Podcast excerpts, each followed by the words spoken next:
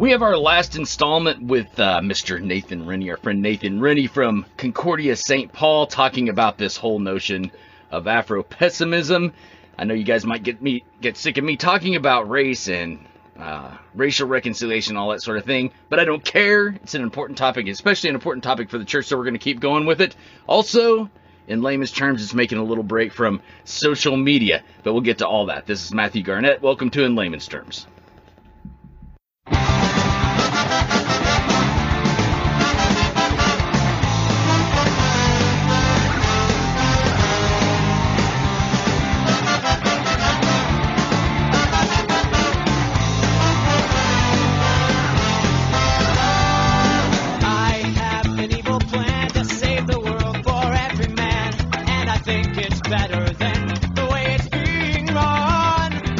Once you liberate words from things, then you find their meaning, their bedrock meaning in what it is not.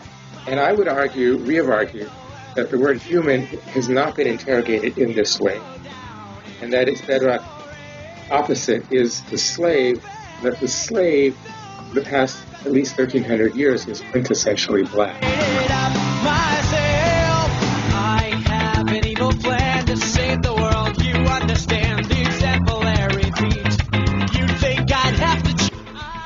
So, like I said, we've got uh, Nathan Rennie on again this week talking about uh, Wilderson and Afro pessimism and critical theory and all this sort of thing we've been talking about for nigh on two years now. Uh, but before we get to all that, let me remind all of you to go to laymanstermsradio.org and donate to our Men of Steel project, where we are hoping to establish a truck driving school for former inmates. Uh, Several of you have given to this already. We're about a third of the way there. We got just had a donation come in uh, the other day, along with all the others.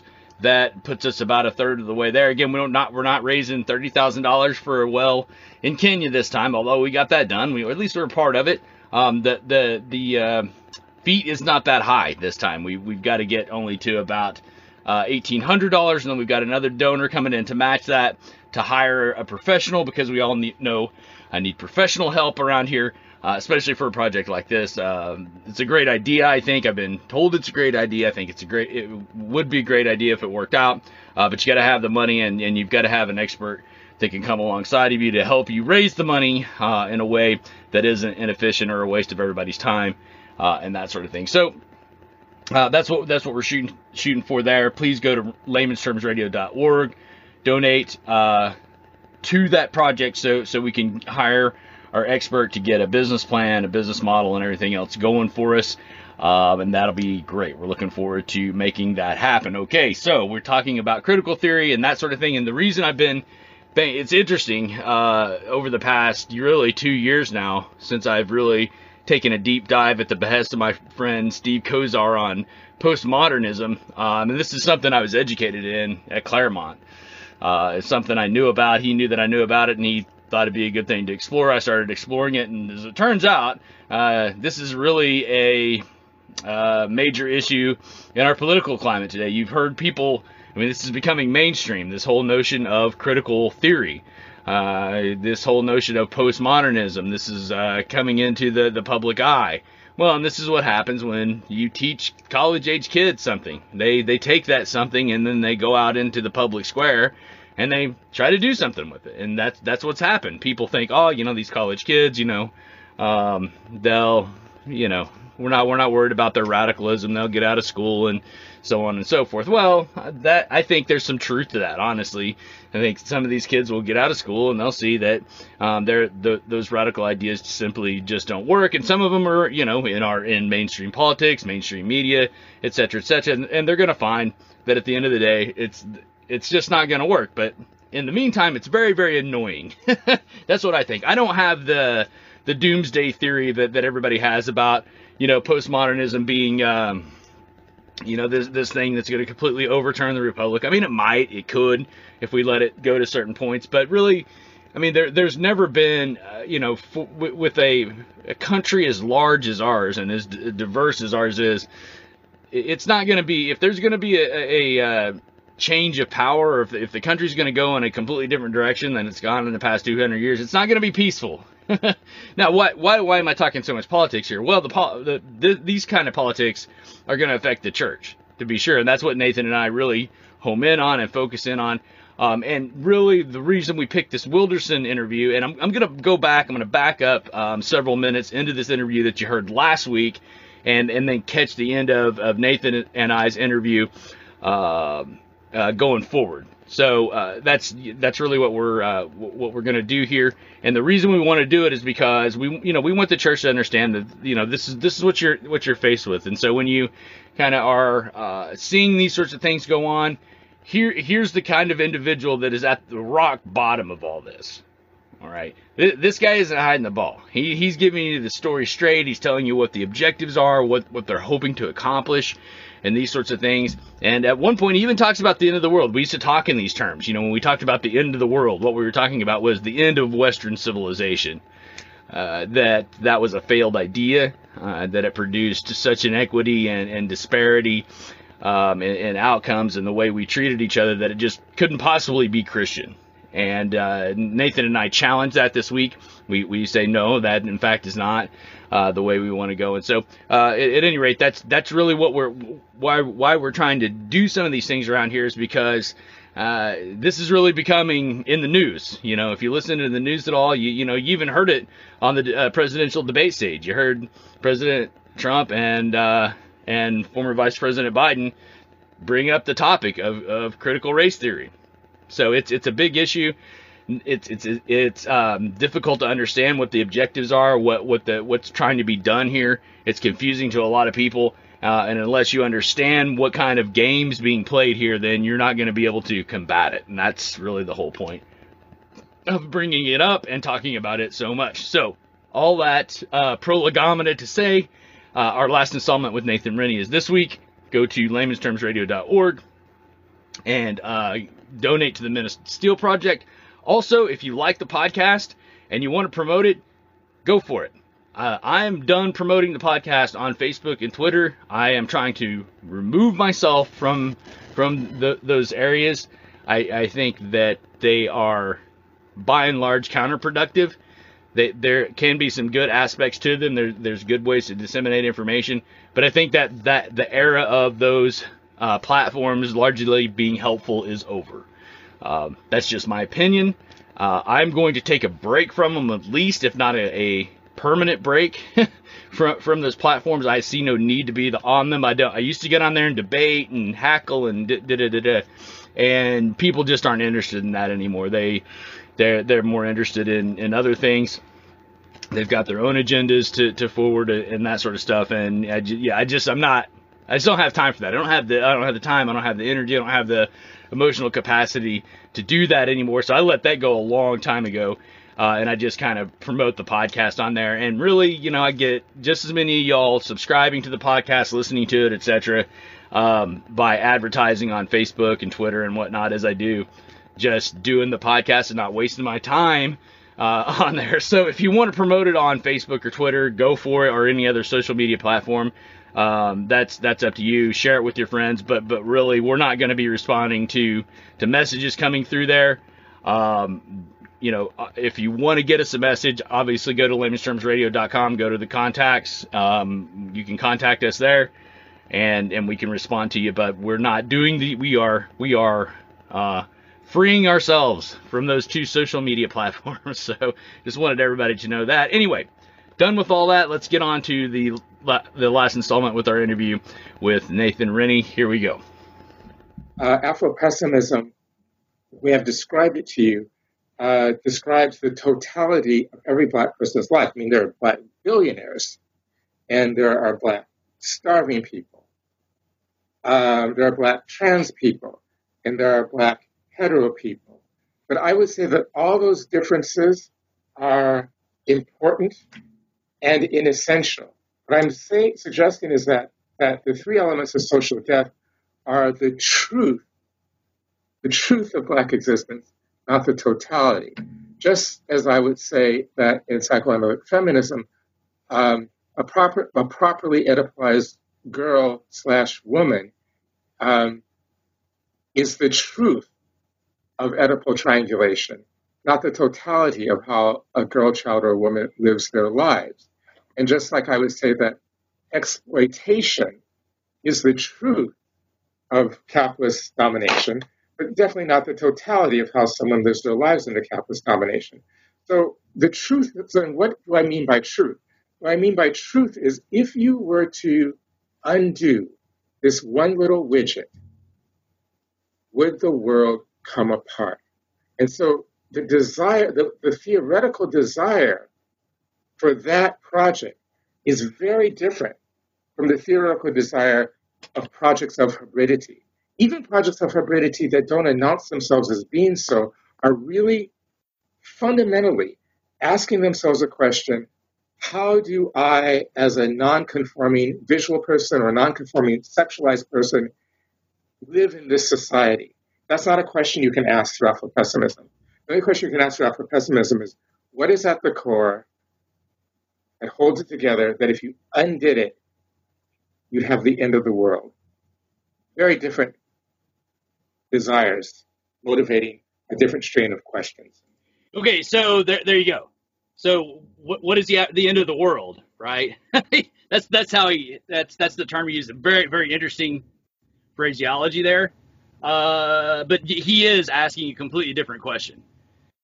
What what thread do we need to pull on? So in other words, he talks about how okay, you've got you've got females, you know, you've got feminism, and what you know what's what's their end goal uh, is it it's you know is it to is it to live in the in the world as it is? Uh, you've got the sexual revolution, transgenderism. He cites specifically what you know. What's are they trying to just live in the world? And what he's saying is that at, what Af, what Afro pessimism claims is that we're not trying to live in the world. We're trying to end it. That's that's the the, the thing he's after. And you're going to hear him go on here, I think, and talk about how if we start pulling on the thread of the, of his claim that fundamentally blackness is defined against humanness, again we've got this, this these binary opposites. We start pulling on that thread, that's what's going to end the world, and that's what we're shooting for. Are, are you? That's that's what again again made me almost drive off the road. I'm like, oh okay, well at least he's, he's at least he's being honest. Um, he he is shooting for a you know a, a, a, complete societal change. When he talks about the end of the world, that's you know I, I think that's the, the, that phraseology is really he's saying that that his claim here with Afro pessimism is you know it's it's not it's not the sexual revolution, it's not the feminist movement, but in fact is uh, the the the blackness, the Afro pessimism that's going to be the thread that if we start pulling on that, that's what's going to really redefine everything and um, bring about whatever it is he's hoping to bring about, which again in Marxist theory is is the utopia. Okay, well, man, and you, you might be you might be right on that too, because one of the interesting things about this interview, as we continue, and I don't know if we'll get a chance to hear it or not, but mm. she talks to him about like hope and I think he says something like, "Well, if I gave the impression of hope, I I, I really wish I wouldn't have done that."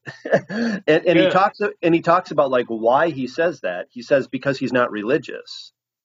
Um, so he does see religion, he does see God as, I guess, in I mean, Marx said the opiate of the people, and this whole idea, this false consciousness, right, that people yeah. embrace as their hope but in reality it's not it's not really a true hope right so yeah. i think that's kind of uh, that was an interesting answer when she asked him it you know if it, it kind of had some hope and he's like well i didn't really want to give any hope i don't yeah, want to yeah. give any hope and because i'm not religious um, so yeah, well, I was, so I was like, wow, where's he, you know what exactly does he mean by that? But I think that what you just said kind of mm-hmm. maybe gives us a clue as to where his hope really lies. And his hope really lies in in revolution. And I guess I don't know, Matthew. I don't know if he is saying that that he wants violent revolution. Um, he, he might very well be saying that. You know, it's hard to listen to a guy like this who, again, very polite, very uh, civil, uh, very seemingly aware, uh, socially, uh, very sensitive guy. You know, you listen to him. Um, to, just to, to think about to just to think about people as being you know violent revolutionaries and stuff is is a difficult thing but but i guess we know we know what happened in the 20th century right we know uh, the kinds of i guess good people you know the people we would have thought were our good neighbors. We we know what what can happen when these ideologies uh, start to take over and start to become and start to become their religion and start to and the utopian fever dreams begin and i mean again this i think i brought this up in our last conversation but i was mm-hmm. struck by the fact that um, you know in, in one of the most momentous centuries of our of world history uh, the 16th century with the reformation and all the things that happened there with luther um, uh, bringing the scriptures to the fore. And but that was that was a time like right around uh, Luther's time was was a time when everybody everybody was discussing what is a just society, what does it mean uh, to have a flourishing society, a good society, a righteous society, and there were all these books about utopia and, and, and how and how possible it was to have a better world. And I think people back then were a little bit um, you know, they were more realistic. They weren't talking about revolutions so much. Not everybody, at least. But then, of course, we do have the stuff that happened in um, in Munster and uh, the the Peasants' War in 1525. So, and, and yeah, so we know that revolutions have been uh, something that have happened throughout human history too. Mm-hmm. So it's not like you know to talk about Marxism. It's not like it's it's not like it's giving it's something totally unique in that it uh, in that it deals with revolution because revolutions have always happened, but it certainly does provide this intellectual superstructure to overthrow creation, to overthrow hierarchy, to overthrow authority, and uh, and kind of to justify it, to, to rationalize it, and uh, and it, it is like it's like another religion. It's not just the it's just not the mob being you know, having their emotions ginned up about all the the grievances, uh, maybe some good grievances. I mean, some true, some things that really, you know, they they're right to be upset about, but mm-hmm. but to to overthrow people violently, um, yep. not a good thing. I mean, this is not this is and this is where you know Christians. I mean, this is this is the difficult thing, right? The kingdom of God does not come by arms and force, but it mm-hmm. comes by the yeast working slowly through the dough, and it by the birds building nests in the trees, and it comes through humble and simple means, and and yeah. and Christians can't get caught up in this stuff. Right, right. Well, so so a couple things. Um, uh, three things I I think of in response to your, your very well formed comments there. One, uh, one we see we this is this is a really good example of cultural Marxism on display because you notice Wilderson's comments throughout, where he talks about um, uh, the the class thing, that the, the whole notion of of Marx and the class struggle. That's that's not the key. That that can add to it. And again, he's he's saying here with with uh, feminism, the sexual revolution, yeah, those things could add to uh, the revolution, but really, what's the fa- what, what's going to be the foundation? What's going again? His words, what's going to destroy the world? Well, when we when we when we take Afro pessimism and flip it on its head, that's going to be the key. Now, these other again, he'll go on to say, if I recall correctly, we might hear a little bit of it. Uh, that the intersectionality thing, that's great, it's fine, all adds to it, but really, what's at the core of it is is the blackness, and mm. he might be right about that. Now, um, you talk about violent revolution.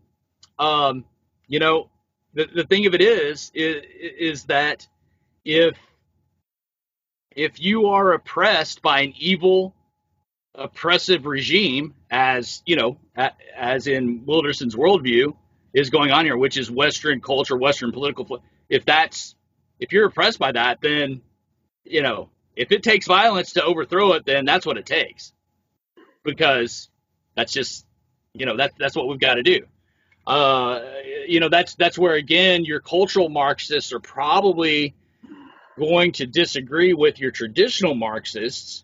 So you've got so you got a few things here. Okay, so you've got your, your traditional Marxists, which, which Marx really believed that the the, the working class um, that eventually that that would just that the the Marxist revolution, as it were, would just come about, you know, naturally. That that that's that would be the natural. He Marx theorized that the natural outcome of Western capitalism, particularly under uh, Western liberal, uh, uh, I say liberal in the in the traditional sense, liberal democracy, the natural outcome of that would be what Marx predicted, which would be, you know, uh, which would be communist, you know, Marxist communism. Then you've got uh, Marxist Leninists.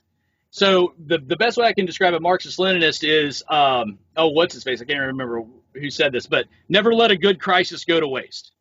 That's that's Marxist Leninism. So in other words, hey, like right now in this election, the you know if if you were a Marxist and you wanted to wanted to see a revolution occur, this would be a great time to do it. So you elect a figurehead to, to, the presidency who is backed up by somebody who believes in the cause. Um, you, you do things like stack the courts so so your policies can't be overturned. You you essentially create a one party system, um, and then you just and then you just do your thing. You execute your agenda. Um, that's Marxist Leninism. That's that's taking advantage of an opportunity. That's what Lenin did essentially. Is he saw the weakness in the um, in, in the czarist structure of Russia, and he took he you know he he's an opportunist, in other words, right? Uh, so that's that's another way to do it. Uh, um, I mean, because if you think about it, yeah, w- was was the revolution in Russia violent? It was, but not on a massive scale. Most of it was was a revolution of opportunity. So um, I think if you're going to see something like that happen here in the United States, that's that's kind of how it'll happen. It'll be violent to some degrees, but for the most part, it'll be an, an opportunist type of thing. Then then you've got you know the people on the on the other on the you know probably disagreeing with with Marx and Lenin, saying you know if if we've got to take up arms and do this thing, uh, we can do it. Now I don't think that's where Wilderson is. I think he's more of a uh, Marxist Leninist. He's he sees an opportunity. Yes, will there be violence? Of course, we'll you know We'll deal with the violence as it comes, but we've got to take advantage of this opportunity. Uh, and so, and again, that's that's all founded on the opportunity is with is with the the race the race piece. That's where the real opportunity is. Mm. Uh, yeah. to bring about quote the end of the world, which he means what what he means by that. So now let's get back to being Christians. A couple of reasons I'm a Christian is I know I can't save myself. I've tried that; it doesn't work. I need a savior. So, um, you know, so again, that's that's one of the big things I disagree, you know, with Jordan Peterson and the whole self help, you know, the whole that kind of thing. There's value in in that in some ways, in some ways, but at the end of the day, who's who's saving you? you you're saving yourself, right? That's one problem I have. The other the other reason I'm uh, I'm a Christian. This is maybe maybe my pragmatism is showing a little bit too much here, but um, the other reason I'm a Christian is because um, men can't save themselves. Same reason I, I personally can't save myself. We can't save ourselves. We just have to hold on until God, God is going to bring about the utopia, not us. And the more we try to bring about the utopia, the more disaster, chaos, murder, and just complete disaster we bring on ourselves. And we've seen some pretty good examples of that when people have tried to bring about the utopia throughout, you know, throughout human history. Mao, you know, the, the usual such Mao, Lenin, uh, Stalin, Pol Pot, and, and so it goes. We, we, when we see men try to do that, it's just it's just death and disaster and chaos and you know just terrifying horror. Yeah. Um, and so that's why I th- the reason uh, the reason I'm a conservative is because I'm just like let's let's set up a system where we can just hang on until Jesus comes back. That's all I'm looking for. I'm not looking for you to create a utopia. I'm not looking for you to make my life better. All I'm looking to do is can we just hang on until Christ comes back? That's all I'm looking for it, when it comes to political philosophy. That's why, you know, again, you, my cousin and I, uh, we've actually started a new podcast, but he's a he's a uh, he's a one party, you know, uh, socialist basically. Thinks that if you know if the United States more uh, reflect, maybe I told you about this. If we more reflected, you know, the the type of government that China has, we would be a better country. We, You're doing a you podcast with him? Yeah, yeah. I'll, I'll send you. Yeah, I'll send you the link. It's called yeah, it's called the Matt and Jeff Show. It's actually just a YouTube channel right now, but uh, but I'll, yeah, I'll send you the links to it. It's kind, kind of um, like Hannity and Colmes for a new age. a little bit, yeah, a little bit. Yeah. Well, Matt, well let me let me just say something too. I appreciate sure. your uh, filling me in on a lot of this stuff because uh, you know when you asked me to talk about this after I sent the show to you, I'm just like, oh, good lord, I shouldn't be talking about this stuff. But but no, really, it's, it's not. Yeah. Yeah, it's been a great conversation though, and I appreciate you uh, bringing some of your your insight and your knowledge to all of these issues. Now, I, the whole thing about Marxism too. I mean, I just I do feel like it's really important to emphasize just like kind of the appeal you know the appeal that it really does have to so many people because there is this sense in all of us i think where we do want to see we want to see harmony. We want to see people who treat each other well, who give give one another their due. People who like live by the golden rule and like do yeah. unto others as you would have them do unto you. I mean, in a capitalist system, you can see how um, it, you know things sometimes go kind of awry, and uh, with that with the competition that drives people um, maybe sometimes people who are owners of businesses they don't feel like they can really treat their workers as well as as they should, you know. Sure. And that's the thing that really kind of uh, I, I struggle with because I know that people in general we just kind of do long for. Uh, I think there's a an echo of Eden in all of us, sure. and that's yeah, and the scriptures even talk about eternity in our hearts and we look at the way the early church did treat each other, where they people were kind of willingly just giving a lot of their possessions, and uh, mm-hmm. and we know that the church emphasized taking care of the poor. And so this is a real. I mean, I think this is a real struggle here um, for us as American Christians to kind of wrestle with all of this stuff and to point out that Marx, at least Marx, when he was talking about the rich and the poor, I mean, it's not like the Bible doesn't ever talk in those categories either. I mean, it does kind of divide people up into, you know, let's just say it the haves and the haves nots. And yep. I, I think it really does. Uh, now, I think oftentimes the poor in Scripture, um, when it talks about the poor, uh, kind of the physically poor and the spiritually poor kind of get merged together. You know, sure. like uh, in Matthew, he does talk about the poor in spirit. And in Luke, it talks about on the Sermon on the Plain, he talks about the poor.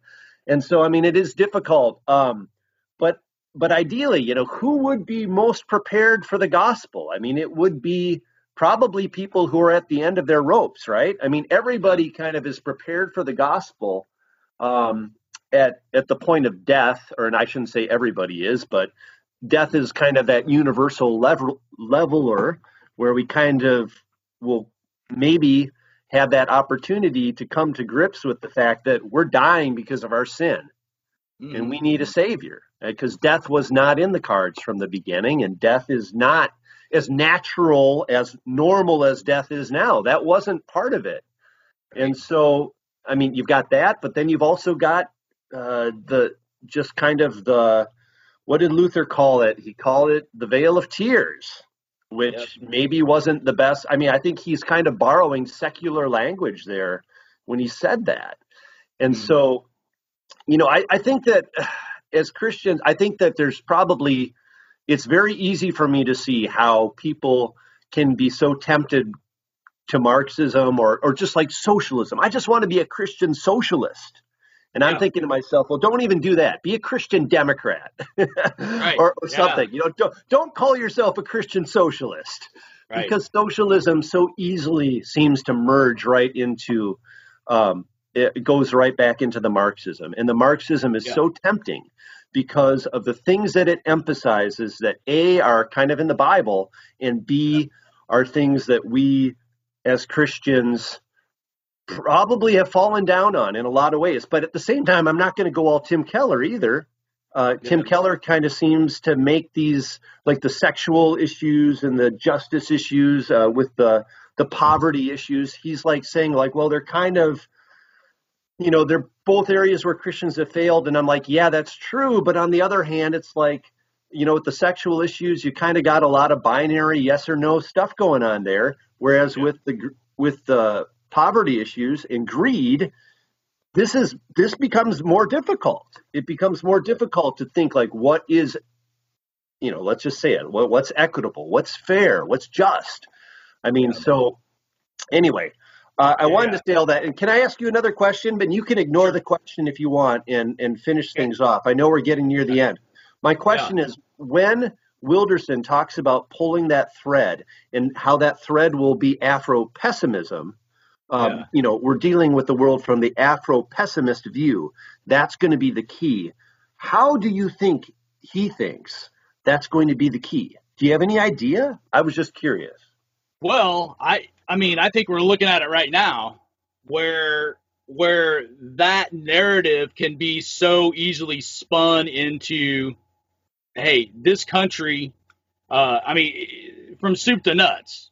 That that's really where you. I mean, I I agree. If if if I were to become a Marxist Leninist, I would be hundred percent on board with Wilderson on this.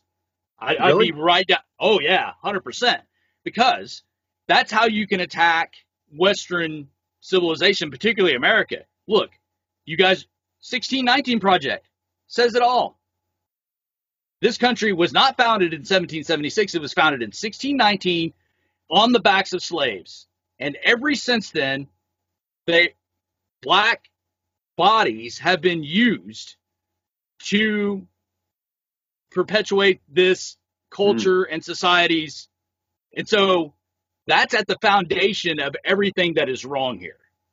So I think he's right about that. I don't think it's I don't think it's uh, misogyny or you know, uh, uh, sexual, you know, sexual preference discrimination, whatever. This, this, those are all stuff that, that can, like he says, can kind of add to stuff.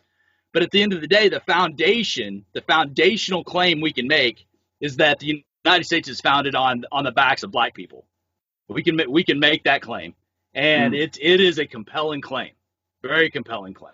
Well, it's and also so, one. It's one that it's one that you can argue against quite a bit too. I mean, it's not you like can. A, oh yeah. Oh no, oh, you can't argue you can't argue against it. However, I would say that uh, uh, uh, against any other claim of grievance, even class. I mean, you know, as I mean, the, the poorest among us in this country are the richest in the world. So it's really hard to make a class claim here. That's that's one of the, the mistakes I think the, the Frankfurt School and Marcuse and those guys made uh, was that they still wanted to do the class thing. Um, and that's that's where they that's where they started to explore the cultural Marxist piece. You know, uh, that's that's really where they brought in cultural Marxism, which was a brilliant move because we're not now we're not talking about class because it's it's really difficult to talk about class in the United States. You can to some extent, and some Marxists in the United States try to do it and still try to talk about how hey, you know, uh, poor people in Appalachia are just as bad off as poor people in inner City, Chicago, blah, blah, blah, blah, blah. But it's still really difficult to make the class claim in the United States just because we there's so much prosperity here. The claim you the claim you've really got to make is is one of race, and that's where I think Wilderson is spot on. If you're going to do this thing, it's got to be based on race. Mm. That's that's the move. That's the okay. move, and I think it I think it works. I think it works 100%. I mean, you I mean, what what are people rioting about right now? They're not rioting about uh, transgender rights. They're not rioting about feminism. They're rioting about race. Yeah. Yeah. Yeah, and, and I would, I guess I'd kind of come back and say, like, look, I mean, if I had to choose between like who I thought had the better ideas, and let's just let's kind of eliminate okay. the idea that we're trying to overthrow everything. Let's just talk about kind oh, okay. of like, well, sure, uh, yeah, observing well, it. I, let, I let me just come. Let me just ahead. come back with with one thing here. Again, that's why, you know, as a Christian, why I'm conservative because I'm like all this stuff about bringing about the utopia. I don't I don't believe. Yeah, just hang on. till Christ comes back. That's all I'm trying to do. But anyway, yeah. So so again, if I were to, if I were to come out of that mode into the hey, we men need to bring about the utopia on earth, I would I would be on 100% on board with with Wilderson. 100%. So without God and without the promise of Christ's return, that's exactly where I'd go. Hmm. All right. Well, that's really interesting. that's really interesting to hear you say. I mean, I, I yeah. tend to I tend to think that um, uh, the category of class is a little bit. I, and I agree. I think yes, we do have like the wealthiest poor in the world. But on the other hand, I mean, there is, and, and then maybe that kind of gives fuel to some of the capitalists who do what they do, right? Because they're like, hey, we've got the wealthiest poor in the world. I can do what I want. And so I just yeah. kind of tend to think that there's that temptation amongst those who get that kind of financial power and uh, economic prowess oh, sure. and business prowess to just kind of roll over everybody. You know, it's like I don't I don't care what color you are. Yeah. It's like I'm just, I'm I'm just trying to you know maximize uh, the output of this business for our stockholders, and you know, it, yeah, yeah. and we're gonna, and we're going to benefit, so... and we're going to benefit from it. So I don't think that nowadays, at least, um, you know, we've talked about this in the past. System, systemic racism certainly has been a part.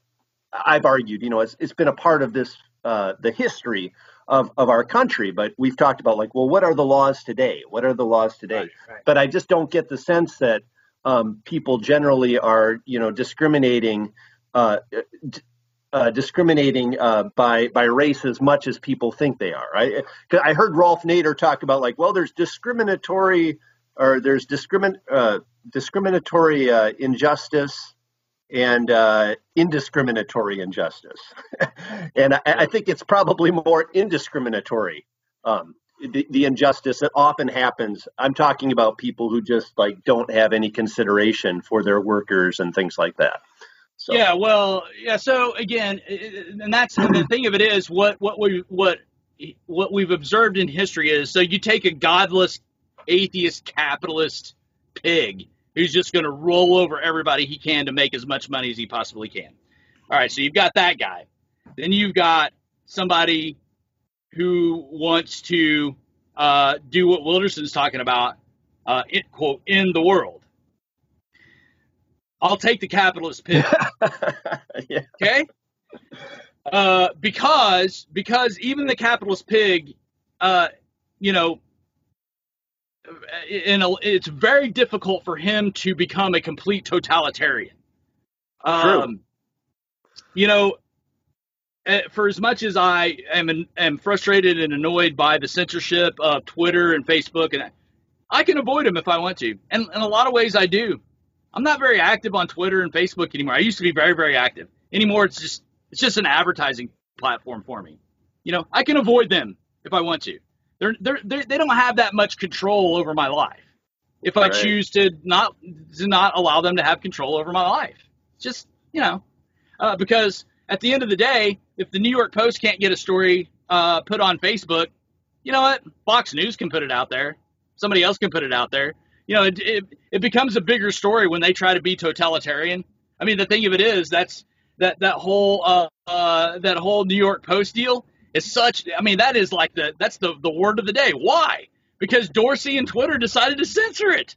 Yeah, had they just had they just let it go out as normal, it probably wouldn't be as big a deal. But now it's this, you know. So anyway, the point being is I, I, I can I can avoid a, a disgusting capitalist pig if I if I need to. Uh, but I, but a totalitarian, a totalitarian top-down government, I can't avoid that. Can't avoid that. Very true. Um, and that's and the you'll point. learn, and you'll learn, and then you have to learn to live by lies. We'll go to yeah, yeah, yeah, hundred percent. Hey, um, do you have time for me to play this one more segment and discuss? Are you sure. are you out of time? No, that's fine. You're just probably going to have to cut some of our other material, but go ahead. Well, we'll no, we'll we'll I'll run this as many episodes as I need to. This has been great. Um, okay. Let, let me let me just run one more segment and then we'll then we'll be done. Well, we won't settle uh, whether pulling the thread of uh, gender or race are. Um, we won't, won't settle all the big questions. But let me ask you another one, which has to do with. Uh, I'm tempted, but I'm not going to it has to do with the book itself. So the conversation we've had has been at a high theory level, and that's not how the book reads. And as as I finished the book and as I looked at the schedule of events that you were uh, re- uh, you know arranging so that we could do the podcast or I could fit in with, I concluded that what you are in a sense right now is a translator. And you are translating this high level of theory to a very general audience. The, the kind of groups that you were meeting with at libraries, et cetera, were not the kind of conversation that we're having right now. And, and I'm wondering whether you buy that. Are you a translator? Is that what you're trying to do? And what has been the reaction when you are at the Philadelphia Free Public Library and when you meet with all of the audiences that you are um, uh, at, at, all of the places I was going to say that, that you're visiting, but you're virtually visiting? Yeah. Well, um, yeah, I don't. I, I think that's an apt uh, description. Uh, it's it sounds better than what I used to say, used car salesman. Uh, so, yes, um, you know, I have a desire in my own life, uh, which is to uh, publish more books on story that are stories. Um, I mean, I didn't I didn't choose Afro pessimism, and if there, and if I wasn't black and there wasn't anti-black racism, and it wasn't in South Africa and wasn't caught in all these places, I would probably um, be doing a degree in oceanography and uh, writing poetry and short stories about nothing. I mean, I can't even think about what. So, um, so I don't know, so, Frank. Yes, I think I, that if you're right, you you that's not true you you would have been doing oceanography, but your poetry would have nevertheless been saturated with what you could not help but recognize walking through uh, Minneapolis or Minnesota, wherever you, where you were from in, in, in Minnesota, in the body that you inhabited. I, I, I, think that's what you are arguing in the book. Yeah, you're you're right. I'm being a bit facetious, um, and I guess what I was trying to say in a kind of humorous way is that uh, the the moment I sit down to to go back to that kid in his 20s and uh, later in his 30s, early 30s, to to just write fiction, someone calls me to do something else. You know, right. I'm very happy with this book, though. I'm very happy, and I'm happy because it ended up with Liveright Norton and Bob Weil, Weil rather, who runs the entire imprint of Liveright, uh, has worked with some really high flying um, literary prose stylists, as well as um, some of the most major black uh, political thinkers of the past 20 years, from Robin Kelley to Henry Louis Gates to Appiah, you know, and um, so I was really able to tell him what I wanted to do with this in terms of, of melding these two things together in a free flowing way. And he was able to run with it. It also helped that it, the, the, marketplace, that, you know, I can't get out of capitalism, uh, helped because I get, you know, right before that, uh, before I pitched this book, Maggie Nelson had written The Argonauts. And so people had been, when I say people, I mean editors and publishers have been kind of primed for this auto theory hybrid gender uh, genre rather uh, hybrid genre book.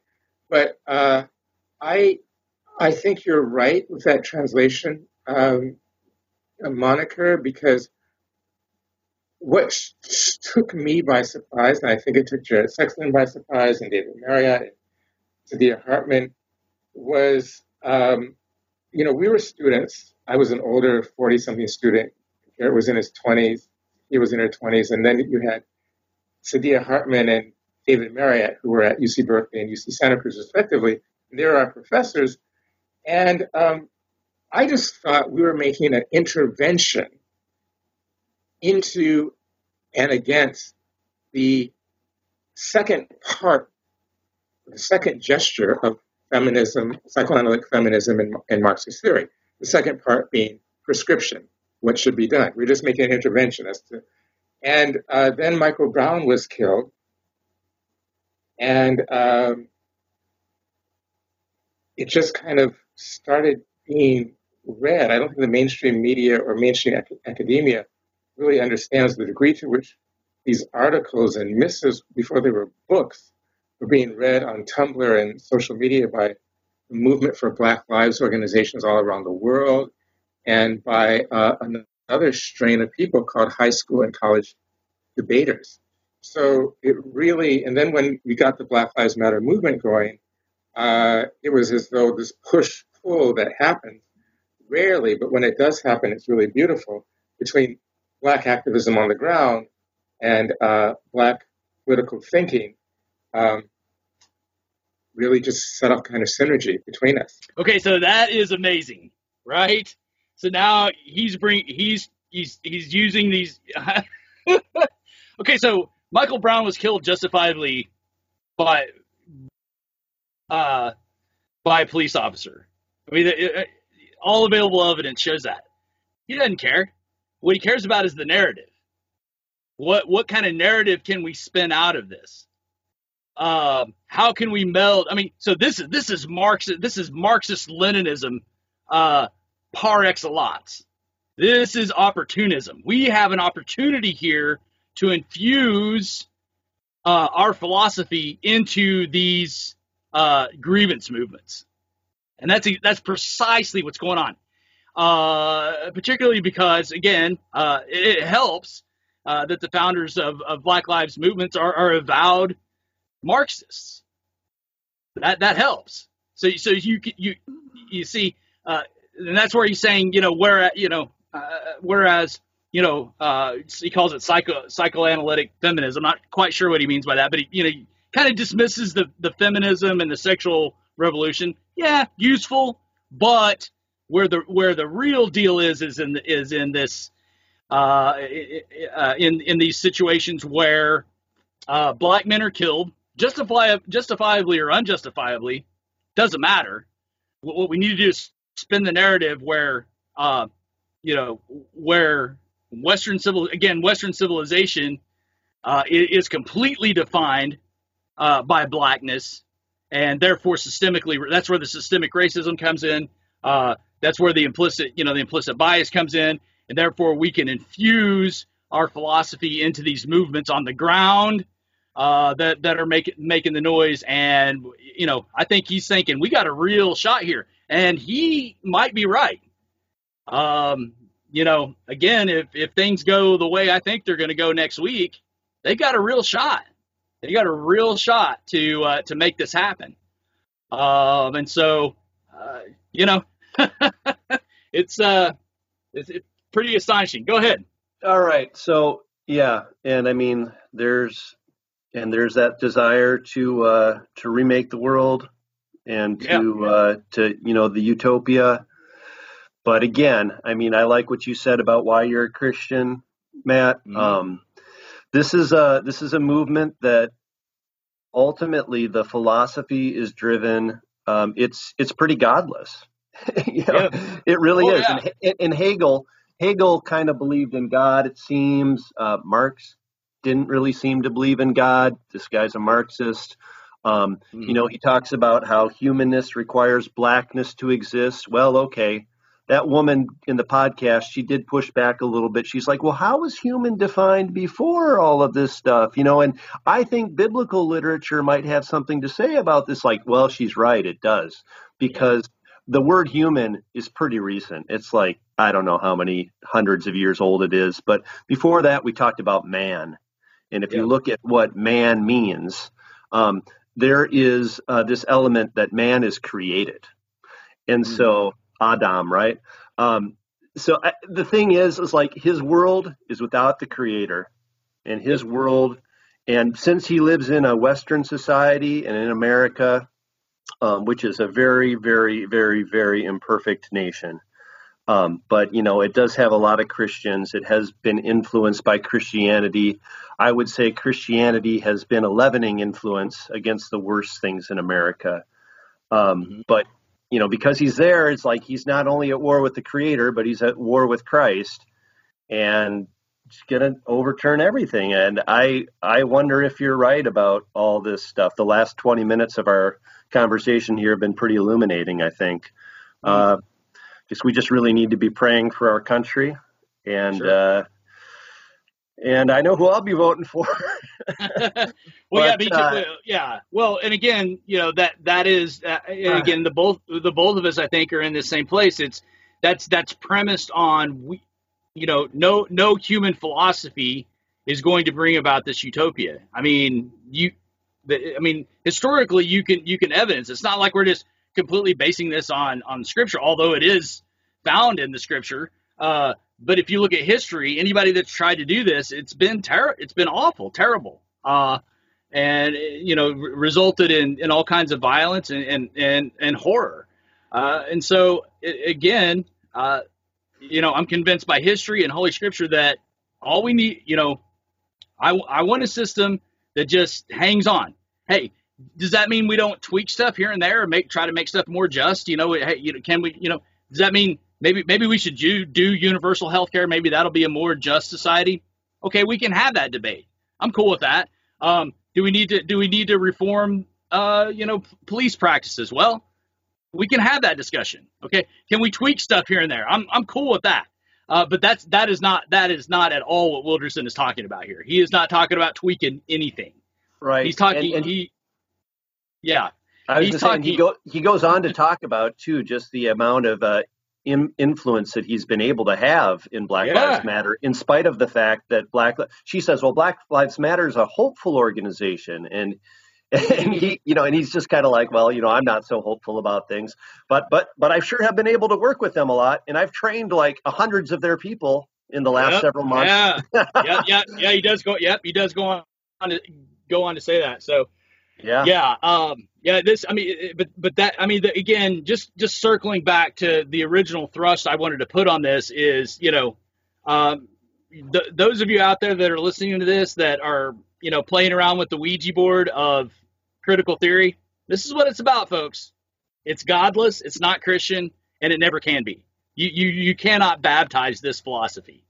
Uh, you know, uh, I think again, you're right. Yeah, uh, yeah. According, according to somebody like like Wilderson, you, you would be a joke to him. I, I think Bradly Mason would be an absolute joke, other than the fact that of being a useful idiot. Hey, all right, well, you're advancing our causes among Christians, you know. Okay, fine, whatever. But at the end of the day, you better realize, you know, w- what's going down here. Even Uh, very so- even very smart, useful idiots. are Yeah. useful idiots. Right, right. Well, and, and again, you know, if if you, you take away my faith in this, you take away, you know, my, my Christian faith, and, and ask me to pick pick a system, you know, I'm I'm kind again, I'm more bent toward the capitalist system, where at least I can get away from you know the capitalist pig. But you're you're, you're talking about totalitarianism here, so I just um, eh, you know where. uh, but if but if I was in a situation where I thought, okay, yeah, we we men have to bring about the utopia. Well, capitalism ain't going to do it. Uh, Western democracy is so far from perfect and so far from bringing about utopia for people. It's you know it's not even you can't even discuss it. Um, if you if you're looking at bringing about the utopia, then you know we're gonna we're gonna have to keep messing around with this sort of thing. Anyway, what do you think, man? Got a good one in here? I think Uh, so. Well, yeah, I think so too. I, you know, Christian hope is the way to go. New heavens, new earth. Jesus Christ, Please. ah, way, truth, and the life. Take a look at Him, man. It's like when you get into conversations like this, I, I sometimes feel so hopeless. But I just look at Him, and I look at everything that He did, and the way He handled everything, and the way He dealt with every person in the world, and the way He cried out from the cross, "Father, forgive them. They don't know what they they're doing." And I'm just like, man, that is my man. That is Yeah, my yeah. man. So Yeah, 100%. thank you, Well, and- Matthew. Yeah. Great. Yeah, well, and I would say, you know, I think I think the the message we definitely want to send here to folks is, you know, part of the, part of the problem with with our Western culture right now is is that it's it's set up for men to govern themselves, and I am convinced, and I think the founding fathers believe this as well, that if if you are godless, that it's impossible for you to govern yourself. Uh, because because then you're just accountable to you. And men, men are not not very uh, very good actors when the only person they're accountable to is themselves. So you need you need a higher authority. Yeah, you need a higher authority to to which to be accountable. So if, if Western culture is going to work, you know, that again, there's my pragmatism coming out again. I know I have a tendency toward that, but you know, that that's what I tell, you know, folks who, yeah, that, you know, that, that are, you know, my atheist friends who are like, yeah, I love, you know, I love Western capitalism and liberal democracy. And I'm like, well, if you want that to continue, atheism ain't the way to go with it. You know, that's, that's why guys like Sam Harris and, you know, whoever else, the atheists, you know, who, who like Western ideals and enlightenment. I'm like, if you want that to continue, you know, atheism ain't the way to go. And telling people they should be atheists, that's that's not the move.